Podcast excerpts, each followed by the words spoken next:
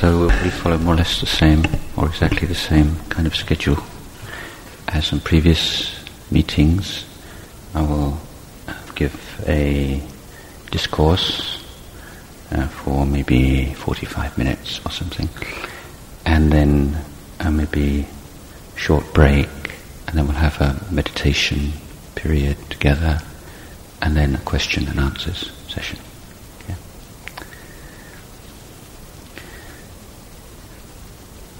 So um,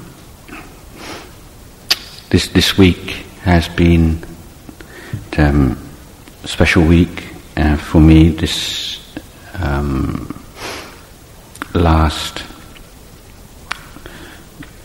uh, four or five days um, leading up to the 16th. It's been the annual they call Ngan, um,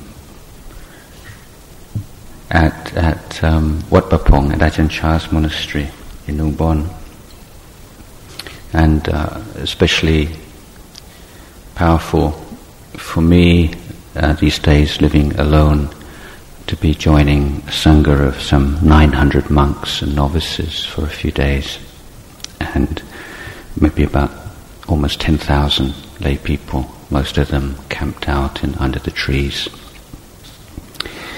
And for, um, some of you may have been to this monastery. It's, it's in Ubon, another uh, few hundred kilometers to the northeast of here. Um, but the first thing that you uh, hits you when you arrive at the monastery during one of these periods is um, it's not a very peaceful kind of scene at all because people from all over the country come and establish what they call dana salas, where basically they just come and cook day and night um, for anybody who, who's hungry. And um, Thawsi school has a tent there, and people, there's, I don't know how many, 30, 40, 50 tents, and people just cooking around the clock. And uh, anybody can go and have something to eat for free. So it's quite a scene, and um, a lot of village people go there and they don't even go into the main part of the monastery. They go and have something to eat and leave. And and um, some some people, usually the Westerners, you get a little bit kind of this isn't right. But uh, everybody seems to have a great time. Nobody minds, and this this year has been a new development people just arriving with pickup trucks full of food and fruit and everything, and just opening up the back and standing, and anybody who wants anything, they just give it away till it's all gone, and uh, then sort of go off and park their car and go in for the evening chanting. So, and, every, and uh, you see these people just giving away food and fruit um, to people who, as they say, are probably just uh, there for that purpose. Um, it, it's really quite a wonderful scene in its way. But then you, you go past that whole kind of area, which, which is not much difference from what you find in a, in a um, shopping mall, probably. And then you're in the main part of the monastery, and as they say, there's just thousands of people sitting, chanting and meditating under the trees around the main hall. And uh, this period is, is the annual get together for the reason that our teacher Ajahn Chah died on the 16th of January 1992 and was cremated in 1993. After Ajahn Chah's cremation, I'd, I'd been working very hard for a long time. And uh, so I left the monastery and decided to walk along the railway line from Ubon to Bangkok. And uh, everywhere I go, I meet these people, and they say, "Oh, you're you're Ajahn Chah. I, uh, where do you come from? Ajahn Chah's monastery." And I say, "Oh, Ajahn Chah, he's great. He's fantastic. He's so accurate." What do you mean accurate? Um, well, um, because he was born on, he died on the 16th, and was cremated on the 16th. So everybody bought a 1-6 lottery ticket. uh, and of course it, it came up. So all the people who, um, who sell these um, underground lottery tickets in, in Ubon all had to run away because they couldn't pay out all the people who, who'd won. So no, so that did more for Ajahn Chah's reputation in the countryside than probably any of his, his Dhamma talks. Um, he, um, he is in many ways um, very unusual teacher. I think um, in one very obvious way is that his uh, monastery and the monasteries of his disciples continue to grow and thrive many years after his death. Now, if you'd go to monasteries associated with most of the other great teachers of forest tradition, you'll find that um, within a very few years uh, the monasteries tend to kind of wither and and there's hardly anybody living in them. And I think one of the reasons um, why that is so is that the those monasteries were were were run on a kind of uh, almost a benevolent dictatorship model in which everything revolved around the charismatic teacher. And so once the teacher's not around anymore, nobody wants to live there. And so what's unusual about Ajahn Chah is that he obviously gave a great deal of thought to creating a community and an institution which would outlive him. And one of the um, very simple means he did to ensure this would would happen um, is he, he, gave a great a deal of importance and emphasis to meetings and to practicing together and to doing things together as a group, which is quite unusual in the forest tradition, in which is this idea that um, group group meditations are just for beginners. And if you're a, you want to really meditate, you need to be off by yourself and away from um, all kinds of distractions. And that includes other people.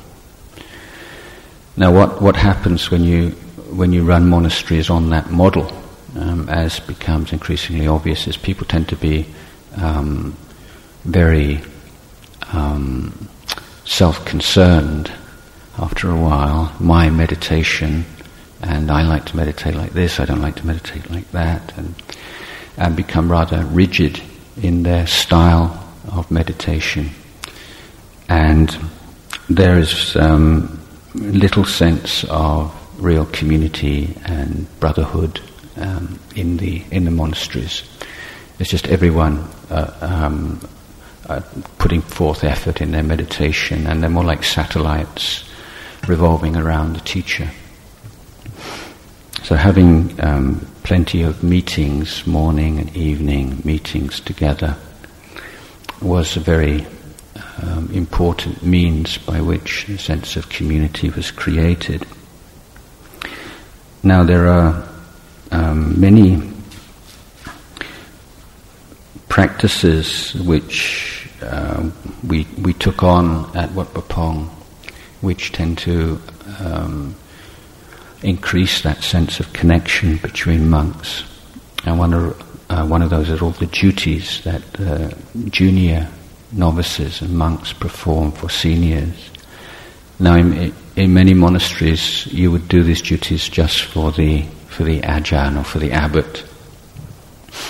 So, if you if you're a monk in a forest monastery, most places, one of the ways that you uh, you find to have some close personal contact with the teacher is to offer him a massage in the evening. So you go round to the Ajahns kuti, um, nine, eight, nine, ten o'clock at night, and there's maybe a dozen monks, and so you're sort of like two or three on one arm and two or three on the other arm, and he says, you have like three or four monks a limb, and you all sort of push and prod and and it, you know, it's supposed to be a kind of massage, but it's just a way that you you can be very close to your teacher, and and he often says um, things to you that uh, probably wouldn't be said in a more formal kind of situation. But that's a, that's about it, really. Um, bathing the ajahn is another one, uh, where he sits on a stool and you sort of tip water on him and and sort of uh, lather up his body, which again you can get like six, seven, eight monks doing that all at the same time. So it can look a bit bizarre if you're not used to it, but it's um, uh, it's quite it's actually more more fun doing it than having it done to you, because uh, I've been in a position of being the recipient of this kind of attention, and um, yes, you sort of grin and bear it. Um, but he um, he institute Ajahn Chah instituted this system by which a lot of these um, acts of service would be performed for junior monks to, to for any monk who uh, was more than five years in the monkhood. And so, and there'd be a constant rotation. So, as a young monk, um, rather than just um, hanging out with your friends and having a group of people all on the same level of seniority with you, then you would have periods of looking after that senior monk for a couple of weeks and then this senior monk for a couple of weeks. And so you start to develop all these kinds of relationships up and down um, the, uh, the hierarchy. And this was, um, I think, a very good means of um, creating a sense of warmth and connection sort of things that you would do um, are carrying the monk's bowl on arms round to the village, receive it at the edge of the village, and carry it back again, wash it for him, wash his robes for him, sweep around his kuti for him, all these kinds of things. So also very good for, for us as Western monks, you know, having to wash people's feet when they come back from alms round and, and so on. And um, obviously quite humbling and very good for um, weaning oneself away from this obsession with me and my meditation, which can often be uh, quite a big obstacle. The um, another point about Ajahn Chah was that he, he was in no way interested in, in having um, people who are utterly devoted to him um, around him all the time.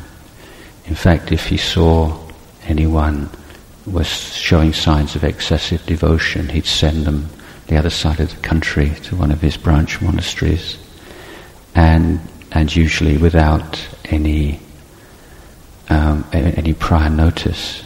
I, you know, this was one one thing you just never knew where you stood with him, and you didn't um, have any kinds of rights or expectations. In in in July, the three months annual rainy re- uh, season retreat begins, and most monasteries want to have a quorum of five monks in their monastery because then at the end of the retreat, um, you are qualified to receive a kathina.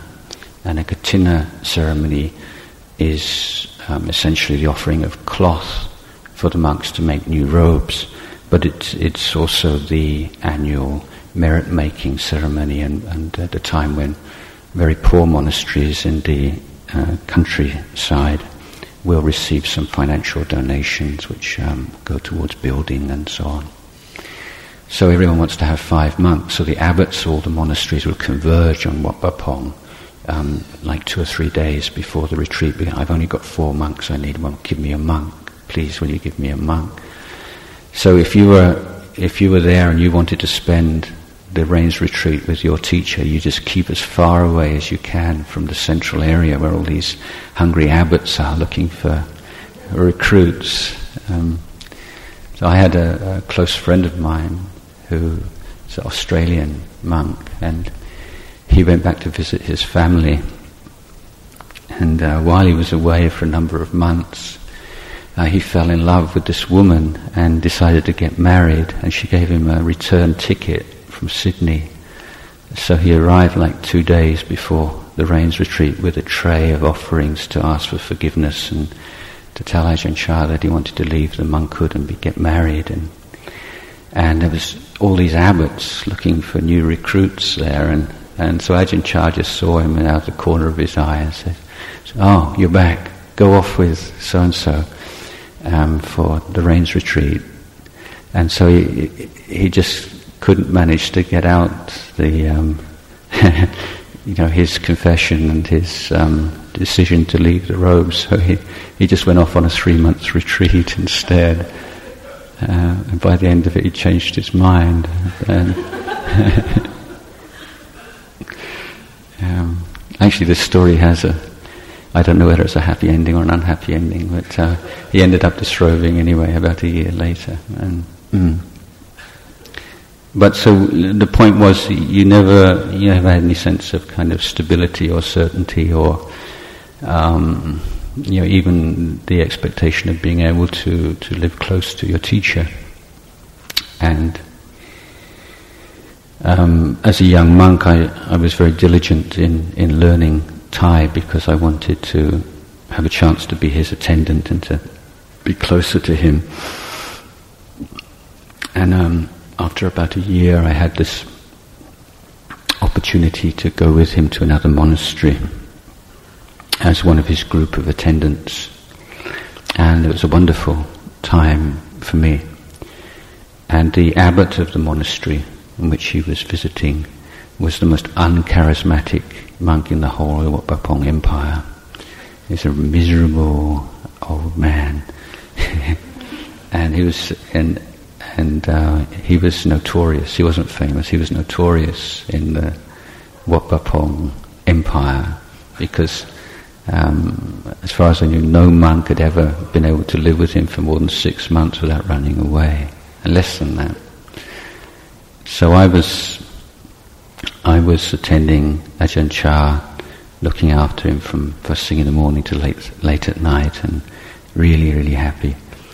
And then uh, one morning I see him getting on his, putting on his robe and he's about to get into a car. And uh, I realize he's going back to Wat Pah Pong and I'm not ready to go. So I, you know, I'm very embarrassed and I say, um, Luang Por, I'm sorry, can you, can I have like three minutes? I need to get my things. And, and he said, no, it's all right, you're not going. You stay here and, and uh, be the abbot's attendant. So I, um, I had uh, quite a, a, change to, to deal with. And uh, in those days, one of the big jobs in the morning, he said these big spittoons like this.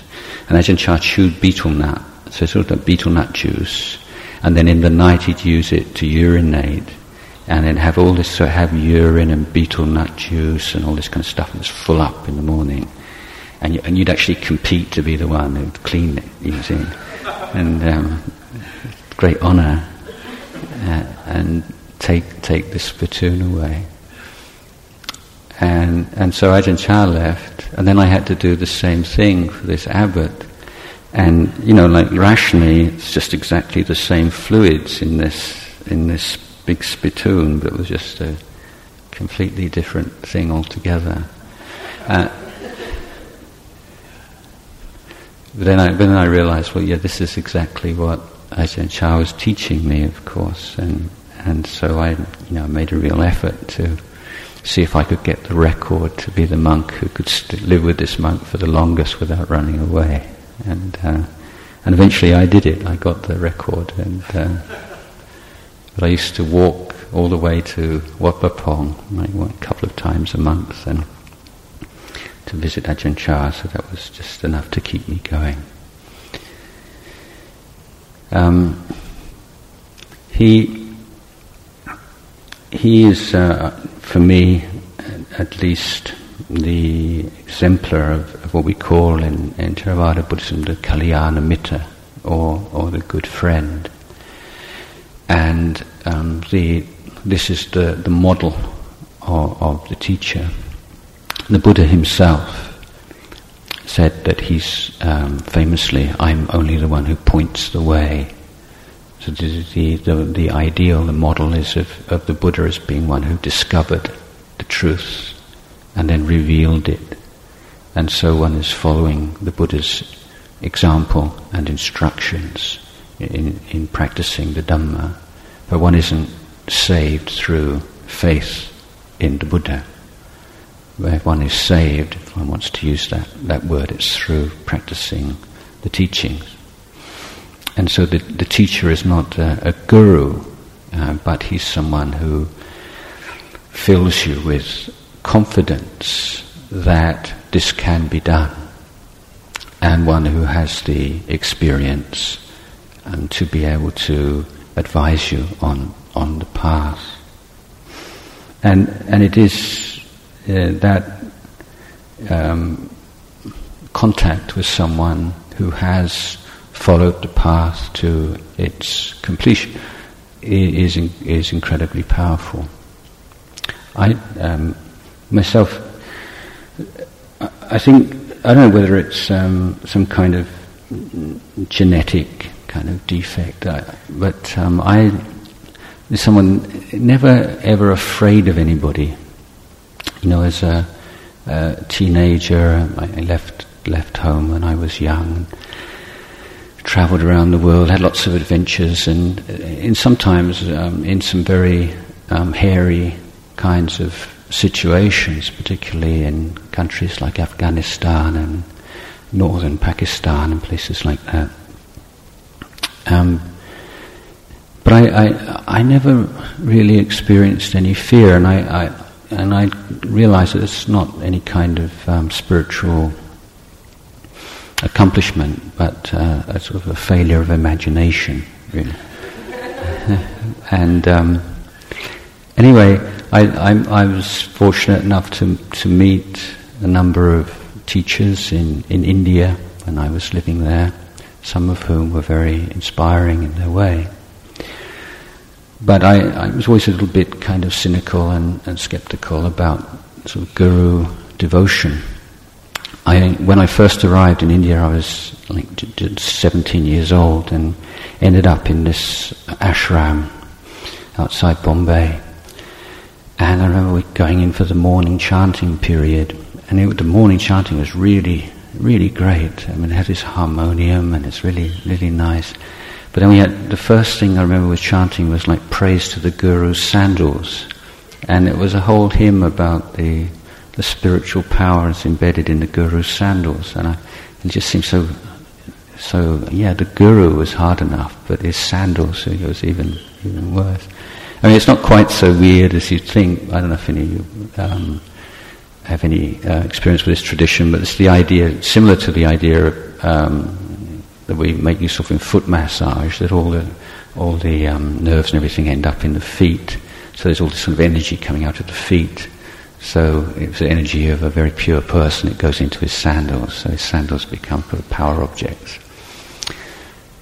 But anyway, I wasn't very kind of impressed with all this kind of thing.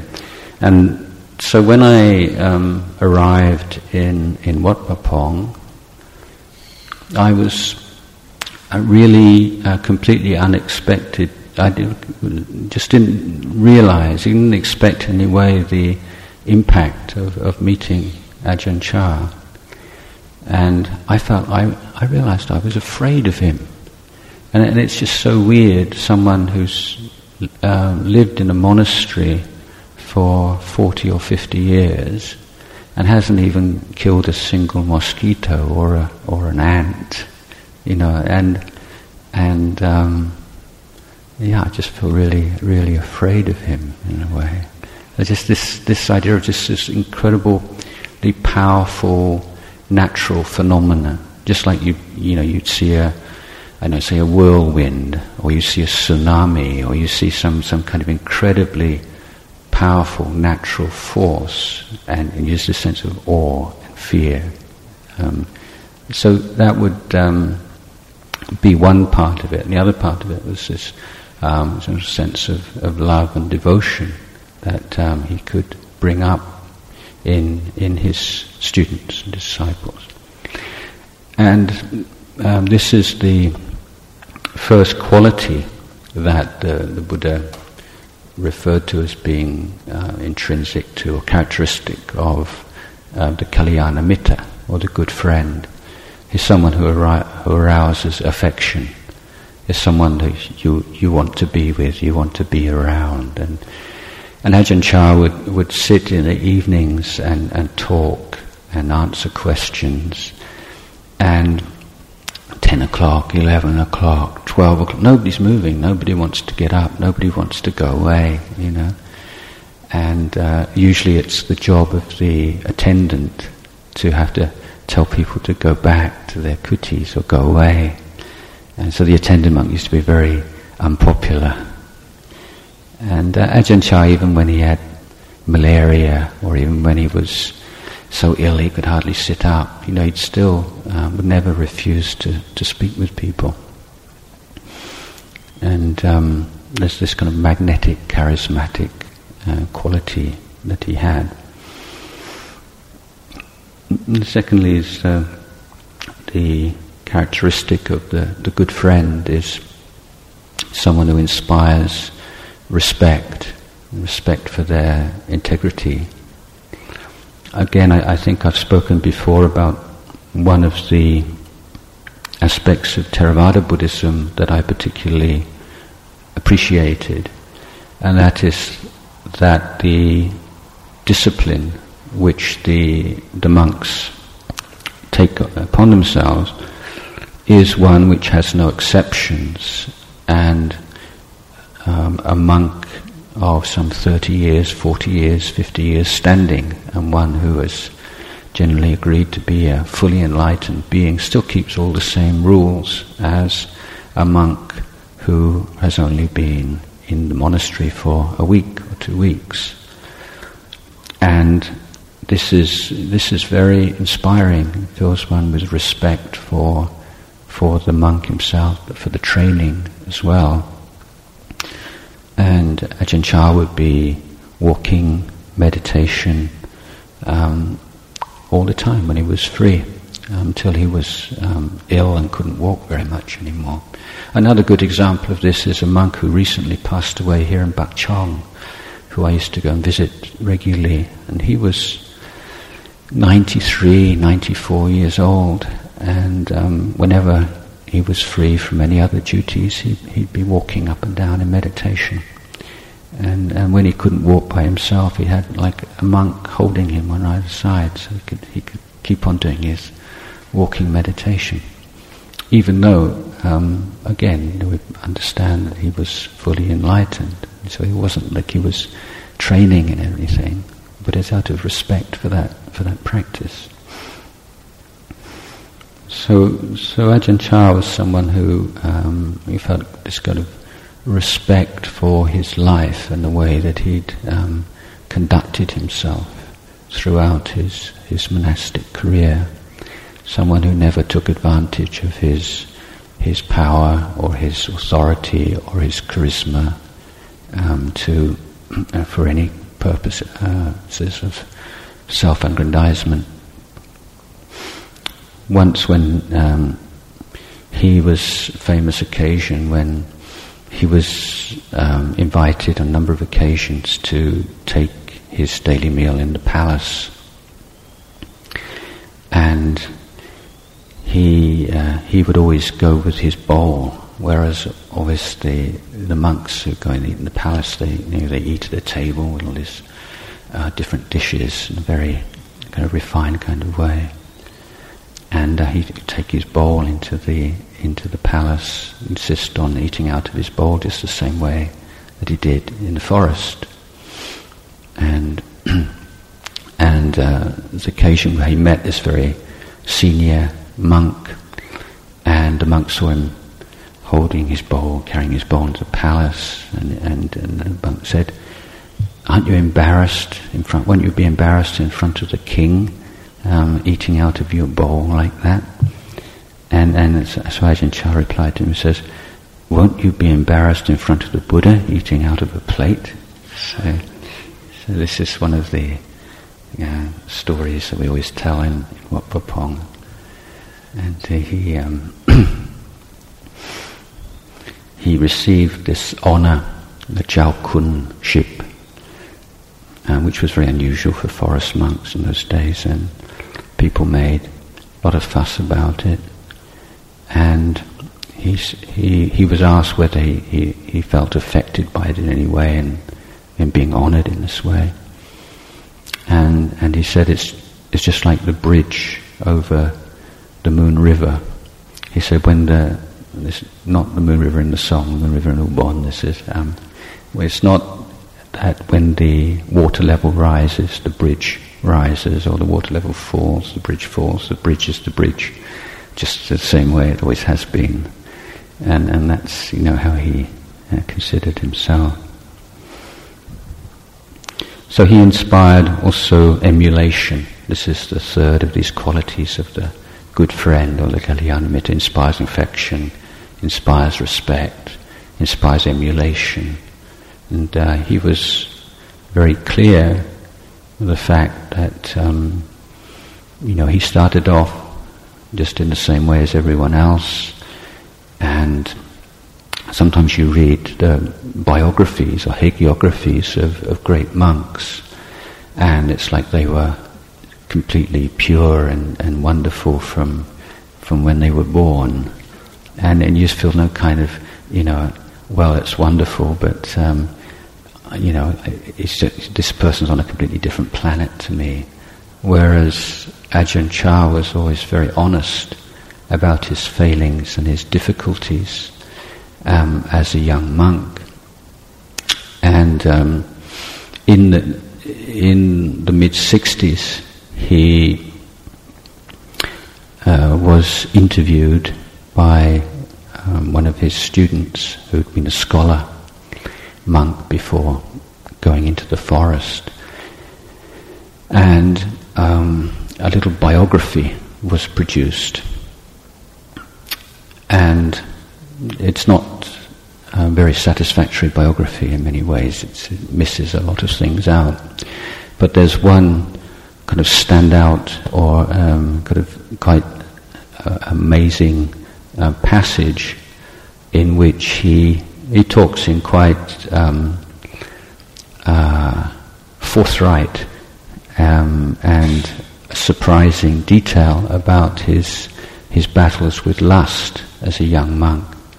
And for a monk of his um, seniority and, and um, his fame to uh, allow uh, a book to be printed recounting his, his difficulties overcoming sexual desire was quite revolutionary um, for 40 years ago, even today, I mean, it would be. And when the monk was writing this up, you know, he, he wanted to censor this passage and Ajahn Chah said, if you're going, I'll only allow you to print this biography if you print that passage. Because he wanted young monks who were struggling with these things to know that their teacher had been through exactly the same difficulties um, that they were going through. So th- this was this kind of honesty and willingness to uh, be frank about his own difficulties as a young monk was something which gave gave his disciples um, a lot of um, uh, inspiration to practice and to, to follow in his footsteps. So that's the third of these qualities. And the fourth one is patience. And so teachers need uh, to be very patient with their students and he, um, as I said, would um, spend hours every day talking with people and instructing people and many many monks um, start off teaching young monks and then they get fed up after a while because it doesn't seem to get very well very far or not as far as they expect Then um, can, sometimes it can be more interesting to teach lay people who are kind of new and fresh. And if you teach monks, they've heard all your stories, they know, you know, a hundred times before, and it's the people you live with, you know, every day in, day out. It's a lot, it's a lot more difficult. And uh, many monks sort of tire of it after a while. But he, he never did.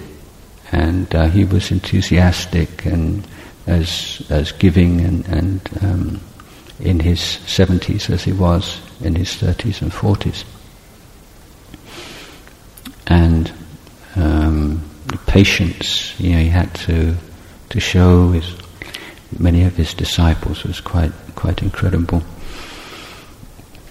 And he um, he made a great point of um, in his training methods of creating conditions where people had to be patient.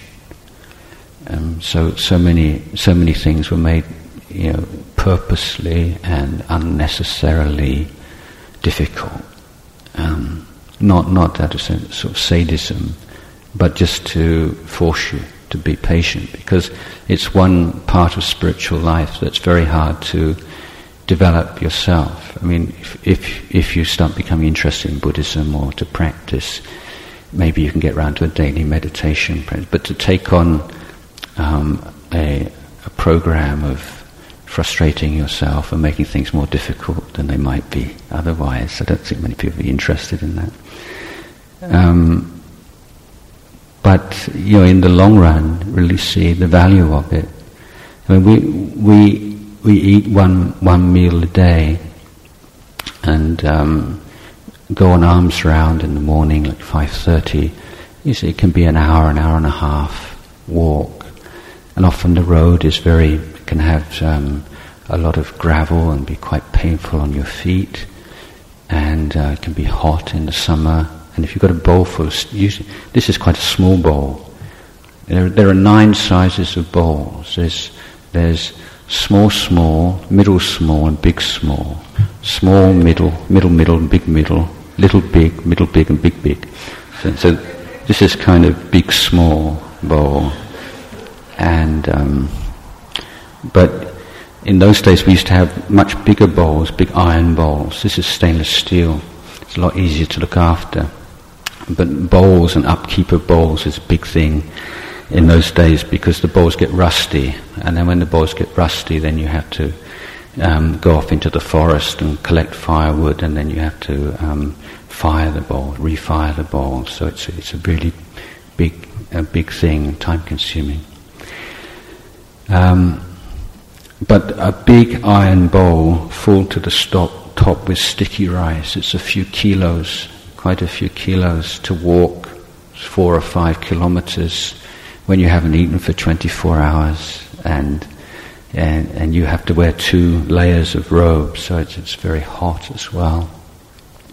And then you get back, and it, you've, you've been up since half past two in the morning, um, or just before three o'clock for the morning meeting and you've walked all this way, and you're tired and you're hungry, and then you have to wait for another hour before you can have anything to eat, and you to sit there and, and um, you know, supposed to meditate. Nobody really wants to meditate that time, you know. Uh, so you really have to go against the grain a little bit, and and then the food would be distributed.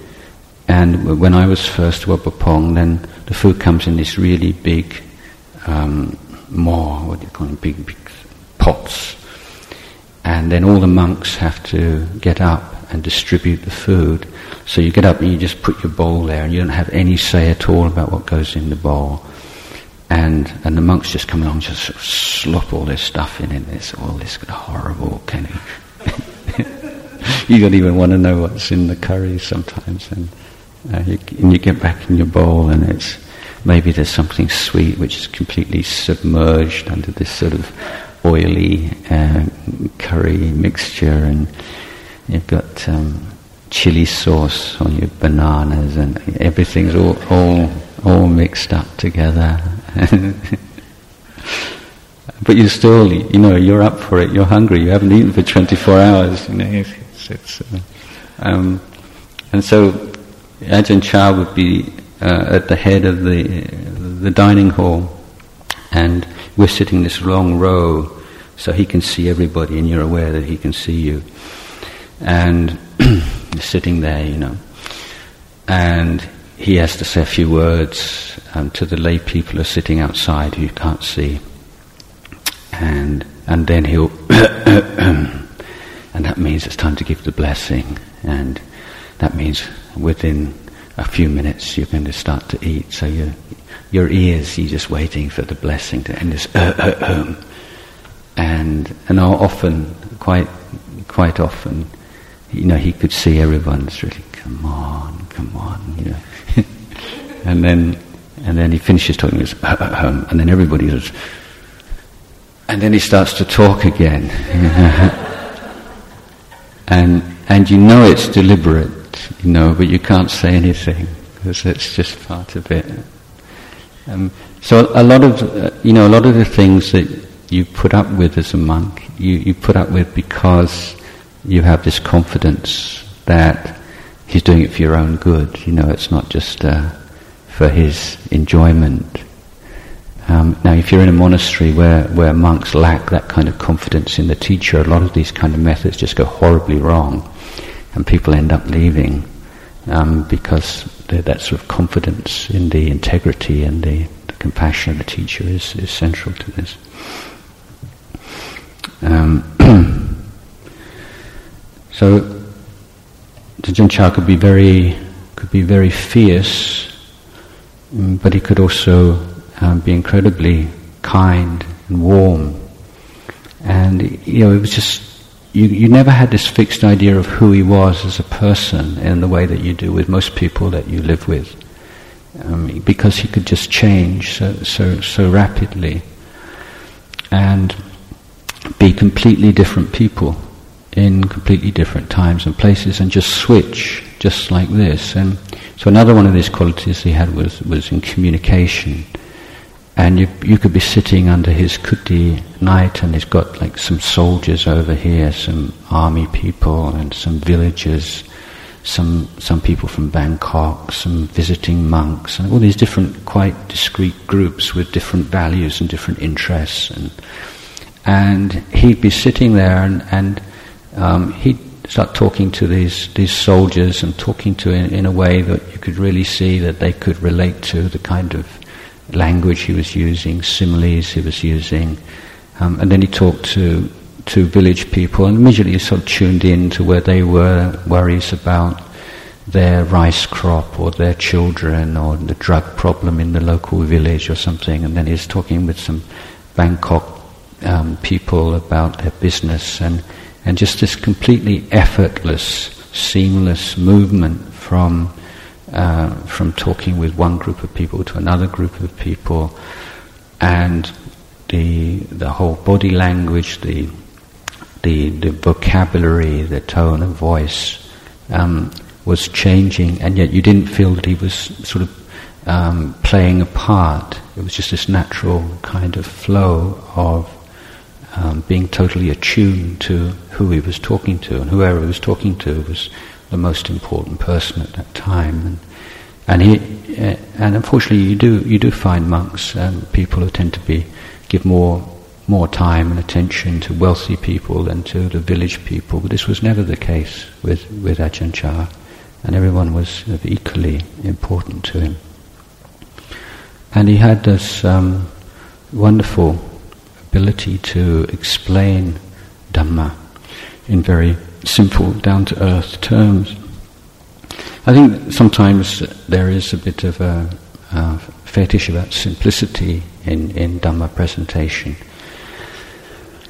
Um, there, there's, I think, a very good um, quotation from Einstein. He said, "You know, make um, everything as simple as possible, but no simpler."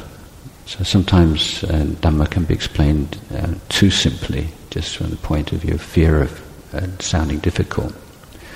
But he, because he um, had had grasped the uh, the essence of the teachings, he was able to apply it in a very natural and, and convincing way. So often the things that he, he would use to explain Dhamma would be the things that were around him. There's this, he used a bottle of water or a tissue or a clock or a, or a spittoon or a, a carpet or um, just anything and everything around him would, would um, could be employed to explain the Dhamma. And, and so this was another reason why Dhamma practice began to, to seem something really practical, something that you could do, um, not, not so intimidating and, and so way above your head. And um, he, yeah, he was always, I remember once I was sitting there and he, he was answering questions in this very kind of cryptic and uh, terse kind of way. And one American monk who was sitting with me and he said, Por, that was really Zen. And, uh, and he yeah, and, yeah, and he said, no, it wasn't. It was just me. It was just, just it's just the way I talk. And uh, so, you know, you sort of project all these these things onto him. But sometimes he, he um, it was deceptively simple. Um, there was um, a missionary came to debate um, some points of Dhamma with him, and uh, he said, oh, "In Buddhism, you teach about not self." Um, so his question, he had his questions written down on a piece of paper. So, who knows not self? Okay, it's the idea being that if there's a knower of not self, then that knower must be self. Mm. So, um, so Ajahn Chah just immediately says, well, you know, uh, well, who knows the knower of not self? You know, just very simply pointing out this kind of infinite regress of the fact that you can um, posit a, a, a, knowing of not self um, doesn't uh, it doesn't follow from that that there is therefore a self. Um, just as this with the first cause, you know, this is kind of this infinite regress. Well, if there's a first cause, what's the cause of the first cause? Why shouldn't there be? Um, or if you say there is a self, then who knows the self? So you say, well, if there's anatta or not self, then who knows anatta? Well, I say, well, then who knows atta? Who knows self? So there would be things that afterwards you just kind of unravel and pick apart. You say, well, that sounded like really simple, but when you think about it, um, it's really quite, um, quite profound. So he had this um, ability to explain things very, very simply. One thing I didn't realize when I was first there was that really he was speaking Thai as a second language. His first language was, was Lao. And so he, some of his phrases were, were quite unique. They're not things that you'd find in a Thai dictionary. And he'd be translating them from Lao in his mind. And, and one of them that I particularly liked was this phrase that everything is, um, he said, Ben Kong Man Yu Yang Nan which is a translation to Lao in common yu jiang san, which means it's, yeah, I don't know what you can, how you can say it in English. It, it, it means, yeah, it's just that way. It's just that way because of all the causes and conditions that have led to it being like that. So, um, if you, let's say, you have a cup of coffee, uh, which consists of water and coffee and, and milk and maybe sugar, and then you taste it, and you say, well, why does it taste that way? Well, it tastes that way because it's got precisely that amount of water, that amount, that kind of coffee, that amount of milk, that amount of sugar. Um, and given exactly those quantities of um, coffee, water, milk, and sugar, then you have that taste. That taste is the inevitable result of that particular combination um, of those um, particular things. And so if you, uh, but that's a recognition um, is not the end of the story. It's not just recognizing the way things are and then being at peace with it. Because uh, the next step is, well, do you want to do something about it? Could you do something about it? How could you do something about it? So in, in the case of coffee, uh, there's a, a possibility of making it sweeter. You could add some more sugar, perhaps, if you had sugar. Or you could add more water, or you could add more coffee. Um, some things you can add, some things you can take away, you can dilute, you can strengthen. There are certain possibilities that become uh, apparent when you're aware of the causes and conditions that have led up to this particular phenomena. And, and so he, he would be teaching this, but not in a, in a philosophical way, but in a very um, direct way and using very simple words. And his vocabulary is, is not extensive. You can uh, you don't have to study Thai uh, language very long before you can uh, read um, his teachings or, or, listen to them. But he, um, many of the things that he said were things you'd heard a hundred times before, but he said them and it wasn't quite the same because of that power he had, um, that sense that he gave you that he was talking from his own experience rather than from memory. And I think in teaching this is something that we, we easily forget that often the main thing that we're teaching is who we are or um, what, how we live our lives or what we're doing and, and um, sometimes I think we put too much emphasis on the content and the words that we use rather than the relationship within those within which those words appear. So if you have a, um, a poor relationship with very little trust, very little affection and love and kindness, then even very wise words can just die away and not have any um, any effect on the listener. Whereas when the when the work's been done on the relationship, then those words can really have a very powerful, long-lasting effect. I, I mean, I'm reminded of studies they've done on various kinds of psychotherapy, in and um, which, you know which technique is the best technique, and and in the end, uh, the studies I've seen tend to um, summarize that it's it's not so much the technique, it's the relationship between the therapist and the therapy, which is the main cause of, of change, if any is, is indeed apparent.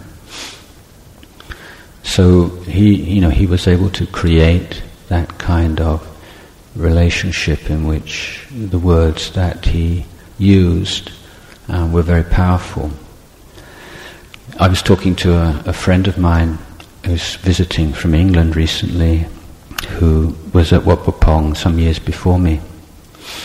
And he said, you know, the, thing is that people don't realize listening to these talks or reading the books is that most of Ajahn Chah's talks were really boring. And, and it's true, I mean, he talked for hours and hours and hours, and, and uh, a lot of it wasn't that, you know, wasn't that memorable. It was more just to make you um, have to sit there basically and put up with it until you until you're just willing to you know to die and just I mean this this posture this papir posture is is not very comfortable posture and and, and it's absolutely um, compulsory in forest monasteries you know to to when you listen to Dhamma to sit like this. So you know, that's uh, was kind of an added difficulty for many of us. But in the end, with these um, sort of privations and, and difficulties and, and so on, it's all within the context of you want to be there, you've chosen to be there, and you feel incredibly fortunate to be there. And, and, and so it wasn't um, something that really at least with me, caused me a lot of suffering. I just, just thought um, I was so lucky, you know, as a as a young man to stumble upon this and to have this kind of training. So I've been going through the the characteristics of the Kalyana Mitra or the good friend. I think I've been through six of them. One is that he inspires love, affection, devotion, inspires respect, inspires emulation. He's um, uh, very patient. He's someone who's a great uh, communicator, someone who is able to explain um, difficult and profound topics in an idiom which is clear, straightforward, easy to understand. And the last of these qualities is that he, the good teacher, never leads you on a wrong path. And, and so the, and the good teacher, I say, never wants to create a cult, never, never um, supports that kind of uh, devotion to him as a person. He's not someone who uses his power over other people uh, for any unwholesome ends, doesn't manipulate people, um, makes every kind of sacrifice, just as um, as a or to, to, compare it to a, a doctor who wants the patient to get well. He doesn't want to be that person's doctor forever. He wants the person to um, be liberated from the doctor, meaning be healthy. And I think again with Ajahn Chah it was very much the case. So he, um, when in in uh, 1982, uh, he was already um, rather ill. He had uh, diabetes and many other problems, and he spent rains retreat in this mountain monastery about 100 kilometers away from Wat Pah Pong. And I was staying at Wat Nanachat at that retreat, and the whole, the whole community from Wat Nanachat went up to visit him and, and pay respects to him. And we, we sat in his, his kuti, which was some 50 meters or so behind the main hall. And at the end of the discourse he gave, we, we were walking over to the main hall. And I was walking along beside him. And uh, due to the, he had a walking stick, but he's still not very, very um, stable and the uh, the rocks and things were not very easy to walk upon, and and he put his his his hand out and grabbed my arm, and so walked the rest of the way with him holding my arm, and I thought this is the happiest I've ever been in my whole life. You know, who I would never have thought. You know, when I when I left home and sort of searching for adventure that I that I would find a sort of fulfillment in this. You know, if I could spend the rest of my life with just sort of you know, him holding on my arm and me leading him about, I'd be happy. And then that that that um, period when I was first here in Thailand, um, in northeast Thailand, we were expecting a communist invasion, and there were there were always these kind of leaflets being pamphlets being uh, distributed about the coming invasion and so it was on everybody's mind. And I had all these dreams, and it, it was the best dreams I've had in my life. And it was the communists invaded, and there were tanks at the front of the monastery. And Ajahn Chah and I got out the back, and it was just me and him. We had to get to Bangkok. And we were hiding under in, in, in barns and, and me sort of going out foraging and and because he couldn't walk very he was holding my arm and so um, uh, yeah, I had a very, um, although I didn't live with him for very long, you know, he affected me incredibly, and um, so it's it's always very enjoyable for me to go to this um, annual ceremony in in in Wat Pah Pong, and this last two or three years, they have on the on the day on the sixteenth in the morning uh, well, th- that day um, is reaches its climax in the afternoon when they have this long procession, of circumambulation around the stupa, um, which are enshrined his relics. So you have these like 900 monks in this big long line, and then thousands and thousands of lay people all holding. There's, there's that photograph over there. You see that? That's from that in that corner over there. That's from a previous year. And and in the morning um, before the meal, they, there's a Dhamma talk and so there were thousands and thousands of people all sitting out under the trees and in the hall and all these hundreds of monks. And, and the last couple of years I've, I've been the monk that's been given the task of giving the Dhamma discourse um, to, the, to the multitudes before the meal. And it's just such a, um, a wonderful feeling to sit on the same seat where Ajahn Chah used to sit and to be um, speaking in front of all his disciples, both the, the ordained and the, and the lay, lay groups. And, um, and I'm always trying to say something to see if I can, well, I don't, it's not quite so deliberate as that, but uh, usually manage to bring a few tears to people's eyes on this day because everyone's kind of a bit emotional anyway. So, so um, on uh, on what was it on Thursday or Friday, whenever it was Friday, I was on the seat and I said, you know, Ajahn Chah has been passed away now 17 years. And in a moment I thought, oh, I bet I bet that's in the lottery tomorrow, one seven. But, uh, but then I, uh, I put that thought to the back of my mind and I said, you know, and we say like Ajahn Chah's passed away and, and left us here seven, 17 years ago.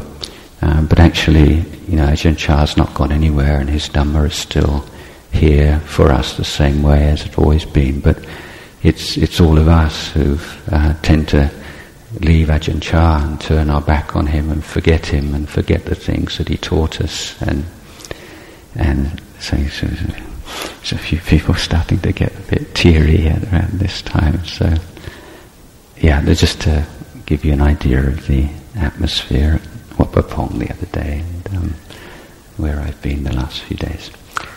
Okay, I think I, have talked a bit longer than I intended to, and uh, thank you for your patience in listening.